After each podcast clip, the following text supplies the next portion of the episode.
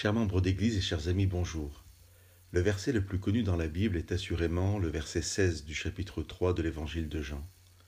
Car Dieu a tant aimé le monde qu'il a donné son Fils unique, afin que quiconque croit en lui ne périsse pas, mais ait la vie éternelle. Des familles qui fréquentent régulièrement une église, nombreux sont ceux petits et grands capables de réciter ce verset par cœur. Cependant, qui pourrait faire de même avec le verset suivant? Dieu, en effet, n'a pas envoyé son Fils dans le monde pour juger le monde, mais pour que par lui le monde soit sauvé. Jean 3, 17 ne parle plus ni de foi ni de croyance, mais de l'œuvre accomplie par Jésus qui nous permet d'être sauvés. Prenons l'exemple d'une personne qui ferait volontairement du ski hors piste et qui se retrouverait prise sous une avalanche. Est-ce que les pompiers viendraient sauver cette personne malgré sa responsabilité dans cette situation La réponse est bien sûr oui. C'est de cela dont parle le verset 17 de Jean 3.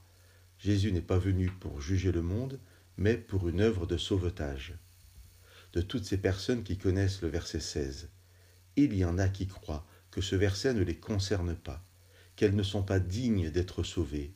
Elles croient, mais n'ont pas l'assurance de la faveur de Dieu. C'est pourquoi ce verset 17 est si important. Des pompiers viendront vous sauver de l'avalanche sans se soucier de savoir si vous le méritez. À combien plus forte raison Jésus vient pour sauver le monde indépendamment de ses mérites. Le jugement, parce qu'il y aura un jugement, n'est donc pas sur notre responsabilité ou notre culpabilité du départ, ce n'est pas le fait d'être sous l'avalanche. Le jugement nous est expliqué au verset suivant, le 18.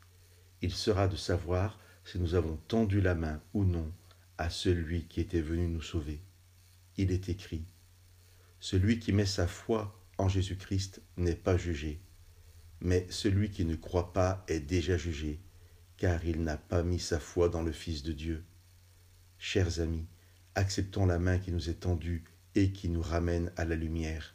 Acceptons le salut offert gratuitement par Jésus-Christ. Que Dieu vous bénisse.